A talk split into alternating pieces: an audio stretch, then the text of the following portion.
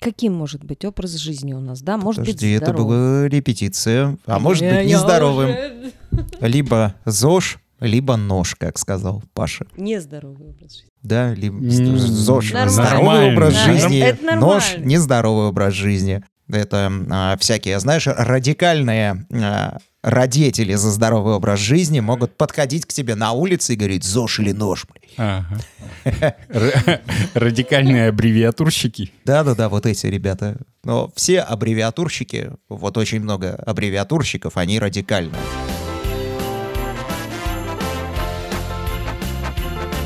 Коко, Коко. Три, два, один, поехали! Это Кукуха сказала «Поехали» – аудиоподкаст про психиатрию. Слушай нас на всех платформах, где есть аудиоподкасты. Это Кукуха сказала «Поехали» подкаст о ментальном здоровье от студии «Околесица». За столом сегодня врач, психиатр и психотерапевт Павел Сбродов, Лена Золотова и я, Игорь Нойштарт. А, Говорим мы сегодня о влиянии образа жизни на психическое здоровье, и а, вот что я хочу спросить у тебя, Паша. А, Предположим, не уверен, что попаду в классификацию сразу, есть э, три варианта, как получить себе ментальное расстройство это либо м, наследственным путем, то есть в наследство от мамы, папы, бабушки или дедушки, либо вследствие психотравмирующего события, либо как следствие твоего неправедного или нездорового образа жизни. Поправь, если не прав. Ам, Я бы не сказал или-или-или. И. И. Но обязательно ли, там, не знаю, собрать бинго из всех трех условий? Или не обязательно? О, ну, современная концепция что говорит? Что есть всегда определенная наследственная предрасположенность. Э, Раньше, раньше делили радикально. Есть на- наследственные психические расстройства, есть приобретенные э, эндогенные, то есть генетически обусловленные, и э, неврозы. Паша, а можно сразу спросить, вот наследственные, как узнать человеку, что вот они есть? Вот, например, нужно посчитать, поспрашивать, Генотест. спросить, или, да, пройти что-то нужно, да? Ну, есть современные генетические исследования, которые прямо в процентах покажут содержание в организме генов, которые отвечают за развитие определенных психических расстройств. Но Это нужно анализы какие-то Да. Это О, вот здорово. те самые комплекты, где ты свой генетический материал отправляешь каким-то ребятам, и они тебе потом расшифровку за большие деньги. Ну, можно сдать на конкретное вот это содержание, как, допустим, там на предрасположенность, э, ну, ребенка к фити- фенилкетонурии. То есть таких конкретных тестов, где не К нужно чему, расшиф- прости, пожалуйста. Фенилкетонурия. Что это? А Распространенное тяжелое наследственное заболевание, которое дебютирует в раннем возрасте, и при отсутствии правильного подхода к нему ребенок э, застревает в развитии и, скорее всего, умрет. А, то есть поэтому мы об этом ничего не знаем. А вы с этим сталкивались на всех продуктах питания, если почитать состав? А, точно. Там написано, содержит фенилаланин или не содержит. Фишка в том, что человеку нужно специальную диету, где нет фенилаланина, и тогда он развивается и живет э, отлично. Любому человеку или вот тому, кто болен. Кто болен, да, да, да. То есть э, на это есть тесты, и они есть сейчас даже в государственных, бесплатные для людей. То есть можно узнать, склонен ли ты к алкоголизму, депрессии, шизофрении, биполярному расстройству. Да, еще в паре можно сдать эти анализы и посчитать, что будет у потомков. И даже как бы у нас в Вологде это доступно. Смотри, а на сто ли процентов ты уверен, что это, ну, действительно так оно и есть? Потому что человек, который условно никак не взаимодействует с алкоголем, он вряд ли станет алкоголиком. Ну, просто потому что нет вещества. Вот смотри, ну, я начал говорить и то, и то, и то. Наследственная предрасположенность, причем это не стопроцентный вариант, э, даже есть, э, если есть у человека определенные гены, они могут так и остаться спящими, вот, и не проявиться никогда. Тут э, определенное воспитание и условия жизни в детстве и в период, когда он развивался, которое отложит на его психике, личности, манерах поведения, манерах мыслить, эмоционально реагировать определенный след, и психотравмирующая ситуация, В каждой застенчивой лапушке когда-нибудь выйдут наружу распутные гены прабабушки. Ай, не факт. Не, не факт. Ну, давай дальше Ты с разбираться. таким сожалением сказал. А, Нужно ли какое-то, а, какая-то вообще наследственность для того, чтобы стать, например, алкоголиком? Почему об этом спрашиваю? Потому что механизм развития алкоголизма плюс-минус понятен. Ты начинаешь пить, у тебя у организма вырабатывается толерантность к алкоголю, потому что это сильнодействующее вещество. И для того, чтобы э, эффект на твой межушный нервный узел, да, вот этот вот, который люди мозгом называют, он был плюс-минус такой же, тебе нужно вещества все больше. Ну, соответственно, так и спиваешься. Нет, разве? Это только часть процесса, одна его сторона. Ра- раньше считали так, да, я начал говорить, раньше разделяли все условно, вот это вот врожденное и приобретенное, и вот конкретная разница, если есть то, другого не будет. Причем всякие дикие, конечно, были вообще воззрения, которые сохраняются у психиатров до сих пор. Вот, что там, допустим, невроз — это приморбит шизофрении, а особенно истерический невроз. Прима- кто, прости? Приморбит. Э, давай А. на русском. Мгм. Короче, тема на самом деле очень большая. Если на русском я долго буду тут рассказывать лекцию по этому поводу. Но смысл в том, что вот я сказал, есть наследственная предрасположенность, не стопроцентный факт, а предрасположенность. Вот. Есть определенные условия воспитания, травматизирующие, вот. И есть психотравмирующее событие уже, ну, чаще всего во взрослой жизни. Вот когда это все складывается, развивается то или иное психическое заболевание. Что шизофрения, что там генерализованное тревожное расстройство или панические атаки. Что алкоголизм. То же самое. Вот. Механизм примерно одинаковый, если вот так смотреть на три составляющих, но в каждом из составляющих он может быть кардинально разный. И то, что ты сказал про алкоголизм как болезнь зависимых, как вот ты описал именно уже физическую зависимость, по сути дела, вторую, третью стадию да, с классического подхода к алкоголизму, это физическая зависимость, когда э, обмен веществ в организме категорически меняется относительно нормального физиологического и без алкоголя дальше не может функционировать в принципе. То есть это все, это уже как бы билет в один конец, и ты уже уехал, поезд приближается к станции смерть. То, что ты описал. Тут будет правильнее говорить об алкогольной болезни. А, То, что выделяется, выделяется в основном соматическими врачами, не психиатрами, наркологами. То есть это изменение в организме, э, его функционирования под э, длительным воздействием пребывания, ну, принятия человеком алкоголя. Это алкогольная болезнь печени, вся им известная, да, со всеми нюансами, алкогольная болезнь сердца и алкогольная болезнь мозга. Вот. То есть Ну и изменение... на ранних стадиях для того, чтобы это избежать и вылечить, потому что печень, она такая очень благодарная штучка, насколько мне известно, и сама восстанавливается, если ее не тревожить дальше мощно. Э, Она пройдет. Другой вопрос, пройдут ли появившиеся за это время какие-то ментальные расстройства и появятся ли? А, вот то, как ты сказал, не пройдет ничего. Цирроз не проходит. А, алкогольная болезнь мозга — это органические нарушения, которые ведут э, ну, к тяжелым психическим расстройствам органического спектра, к бреду, к деменции, к галлюцинациям. Не как белка при употреблении, точнее резком при- прекращении при упо- употребления, а и на сухую. То есть мозг травмируется этим алкоголем. Но вот это все алкогольная болезнь мозга и психические нарушения необратимые, которые происходят, разрушение мозга как органа, это следствие алкогольной зависимости. А вот это уже чисто психическое заболевание, зависимость больше с переходом в э, психологический аспект, для которого нужна определенная предрасположенность. Опять же, ну, это алкоголь дегидрогеназа, ее содержание в организме, ее запасы, ее активность. Да, э, Там еще альдегид дегидрогеназа, которая идет следующий фермент от их соотношения, содержит вероятность развития у человека физического привыкания к алкоголю. И народы севера, которые, э, их предки не сталкивались с продуктами брожения,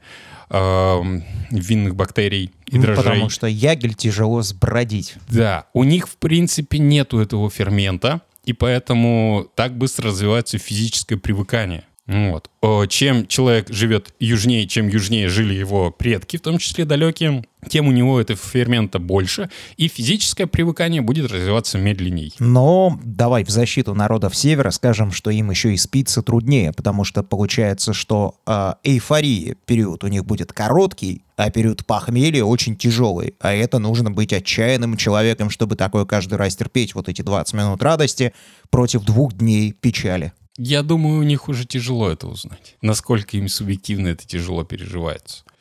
Вот, поскольку там, ну, деградация алкогольная идет. Но вот смотри, есть вот это вот токсическое влияние на э, организм алкоголя и его последствия для работы организма, а есть алкогольная зависимость как тип зависимой личности. То есть первично все-таки э, ментальная проблема, да, в контексте алкоголя. А, просто смотри, даже если у человека вот эта наследственная предрасположенность к отсутствию или низкому уровню э, алкогольных ферментов, то, а он не пьет, как мы говорили, да, он не станет алкоголиком. Но если у него есть вот эта наследственная предрасположенность организма к чувствительности к алкоголю, есть особый образ воспитания с отсутствием либо резко условной любовью со стороны родителей, ну, недолюбленность, так скажем, жестокость, неумение обращаться со своими эмоциями, э, с какой-нибудь дополнительно там депрессивной чертой личностной или выраженно тревожной, э, ну, связано именно с неумением проживать и отреагировать эмоции.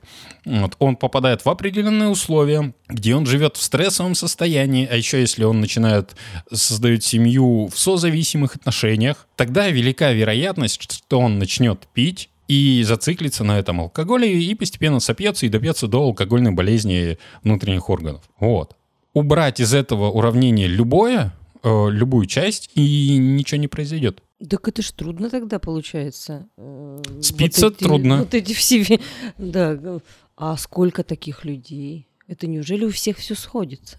Ну, в смысле сколько? Э, Тут, знаешь, их не так много, это первое. Вот кон- конченых алкоголиков, э, особенно в третьей стадии, их, их не так много. Потому что, в первую очередь, не все перешли вторую. Э, Вторая, это, я насколько понимаю, вот как раз по той классификации, это когда ты похмеляться начинаешь, и тебе помогает. А, Вот, а когда уже алкоголь как э, вещество начинает очень травмирующе действовать на твой мозг, это третья стадия, и до нее доживают не все, потому что раньше может отказать что-то другое. Либо А, ты ну, погибнешь от травм. Ясно. ясно. Вот, чаще всего. А А, а я- еще это Я тут вообще, всех выпивающих записала уже. в Вот. алкоголике. в принципе, тяжело Кстати, так и работает. Если ты пьешь раз в неделю, ты алкоголик. Ну вот по мнению Ну, Всяких там. а, А, да, тут как раньше бытовое пьянство, наверное, можно вводить такой Да-да-да-да-да. термин. Бытовое А, пьянство. Опять же, смотри, если у тебя нет наследственной предрасположенности и особенностей воспитания, и ты живешь в такой среде, как, например, Россия,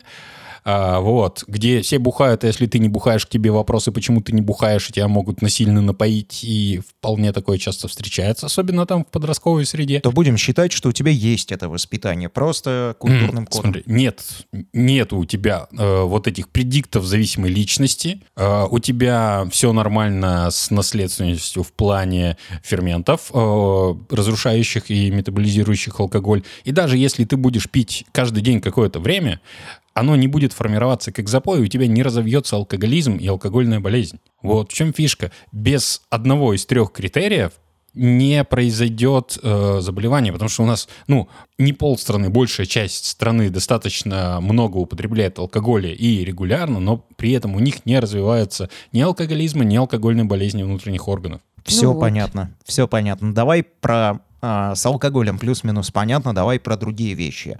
Может ли твой образ жизни стать, э, ну не знаю, причиной неврозов? Как какой-то такой ультрапиковой формы тревожных расстройств, знаешь?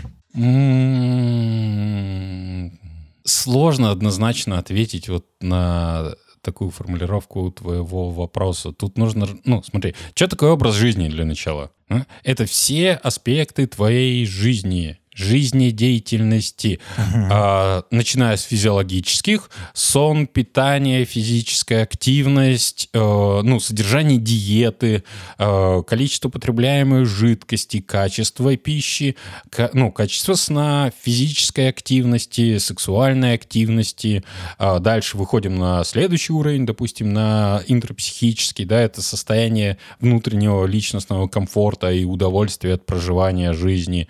Это самореализация, самоидентификация, гармония с самим собой. И дальше с окружающей тебя действительностью, кругом близких отношений, твоей семьей, друзьями, родственниками, родителями, твоей социальной функции, как работы, например, либо социальной активности, место жительства, условий жительства, климата, общественных, то есть мы выходим дальше на уже какие-то э, процессы в стране, типа ну, общественных кризисов, финансовых кризисов, вот, и дальше на геополитический, вообще планетарный масштаб.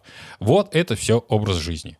Давай эм, поговорим о том, что ты конкретный, как человек личности, организм можешь держать под контролем. То есть первый уровень — это режим питания, режим сна, режим физической активности, ну и банально какое-то окружение. То есть первый социальный слой. Это твои близкие, это твоя работа. Их ты можешь держать под контролем. Свой режим труда и отдыха ты можешь держать под контролем. Теоретически да, практически не очень. Тадам. Я тебе говорил, почему. это, Но- это очень сложная тема, потому что ну, э, нам, мы привыкли объективизировать абстрактное понятие. И тот же образ жизни — это буквально какая-то фигня, которую можно руками взять, подержать, как-то изменить.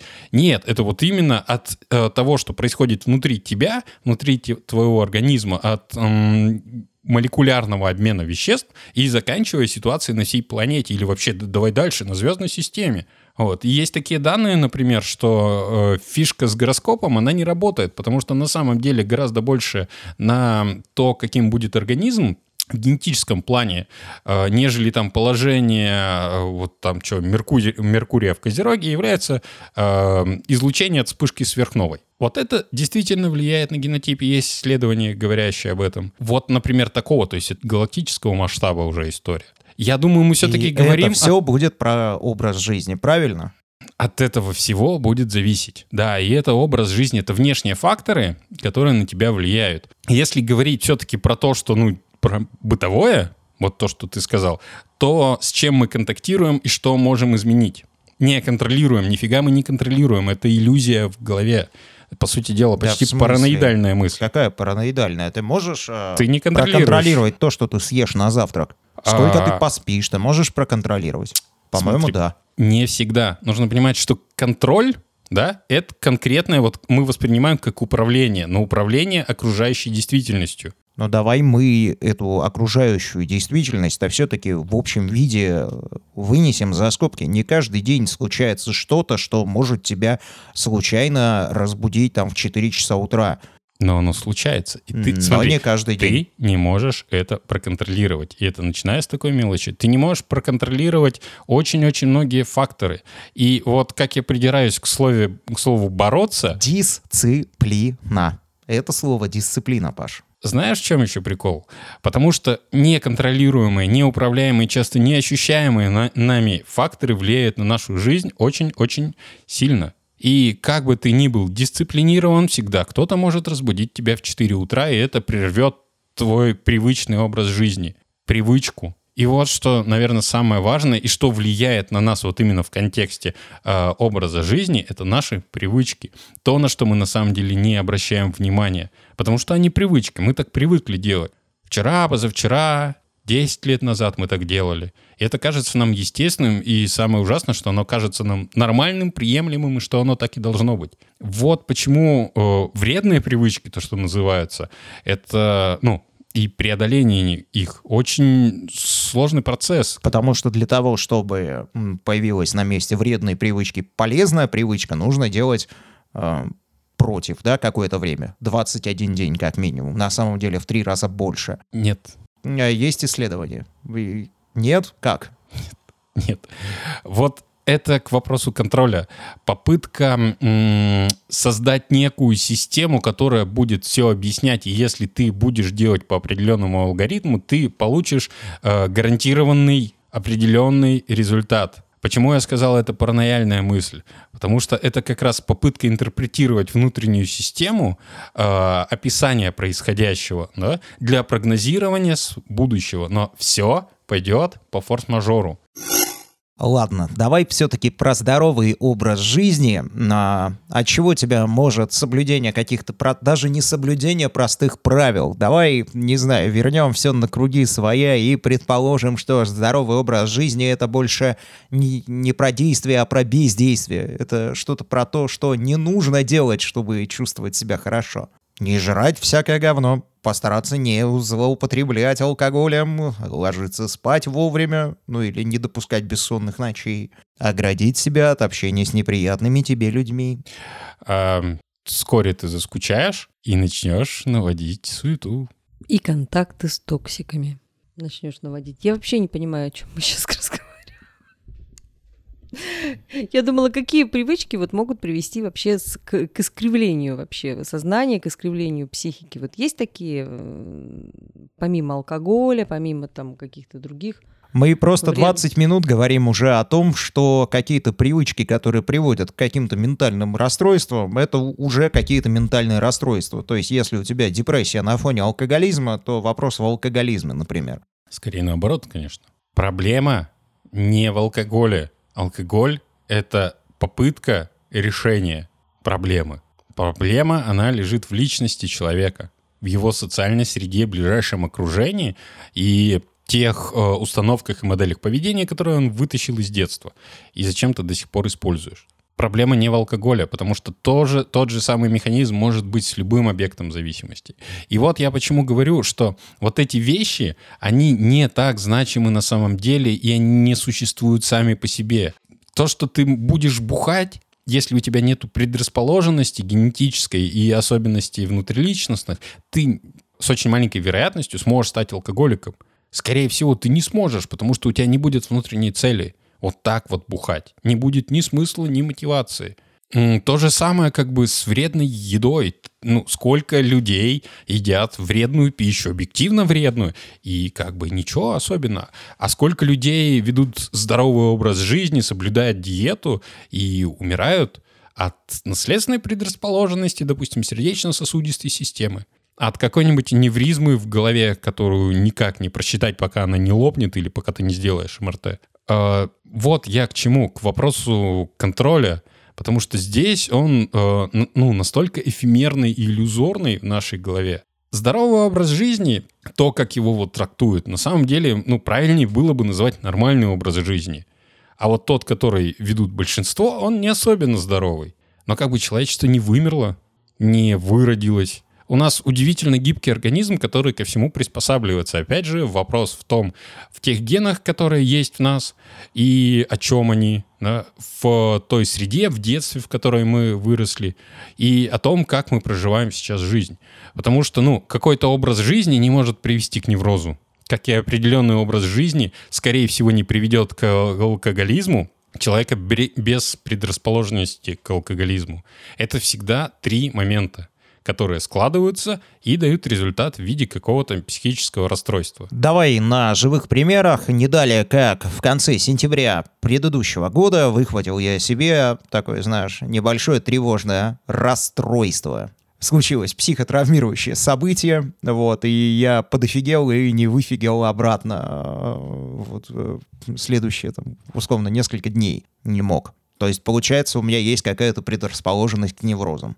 А более я тебе того скажу. Вот я э, сказал про приморбит. Вот это важный момент. Это состояние человека до дебюта и развития болезни. Вот. И эта тема исследуется, потому что это актуальная тема в вопросах профилактики.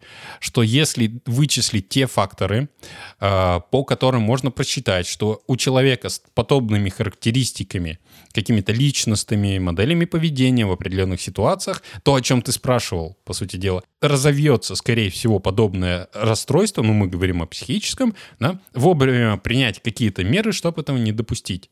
Так вот, это очень сложная тема, потому что нужно просчитать, по сути дела, все истории всех людей на планете и посмотреть, что, как и с ними происходит. Но чтобы подтвердить э, гипотезу, теорию, Или о чем ты говоришь? Или мы все-таки говорим о том, что если у человека есть э, невротическое разное тревожное расстройство, то он с какой-то вероятностью в перспективе шизофреник.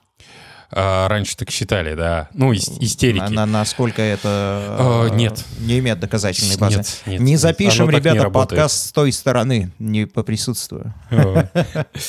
Так вот, смотри.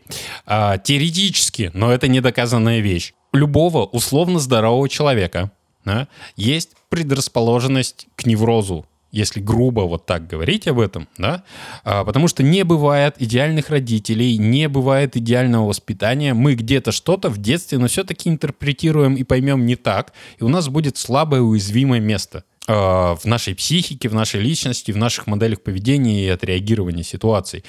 И вот, когда оно сложится так, что мы столкнемся с некой ситуацией, вот психотравмирующей, субъективной, которая заденет, случится именно с нами и заденет именно ту вот эту ранку внутри, уязвимое место, тогда разовьется невротическая реакция. Грубо говоря, ты в детстве столкнулся с определенной ситуацией и сделал неправильный вывод. Ну, потому что ты был ребенком и не мог объективно воспринимать все какие-то аспекты происходящего. Вот. Яркий пример, например... Но типа, когда я плачу, мне дают конфету, поэтому теперь я веду себя как веду. Хожу и реву на взрыв Да-да. прилюдных. когда хочу конфету, я начинаю плакать. Вот. А от того момента... А, а- а нормальной взрослой реакции, что я могу не плакать, а сходить купить себе э, конфету, у меня не развелось. Вот как бы, вот невротический конфликт. А, Или, например, эм, я не помню, в каком фильме, но было такое исследование. э, Голубь в клетке раз в определенный такт, допустим, в минуту открывается кормушка, насыпается ему зерно.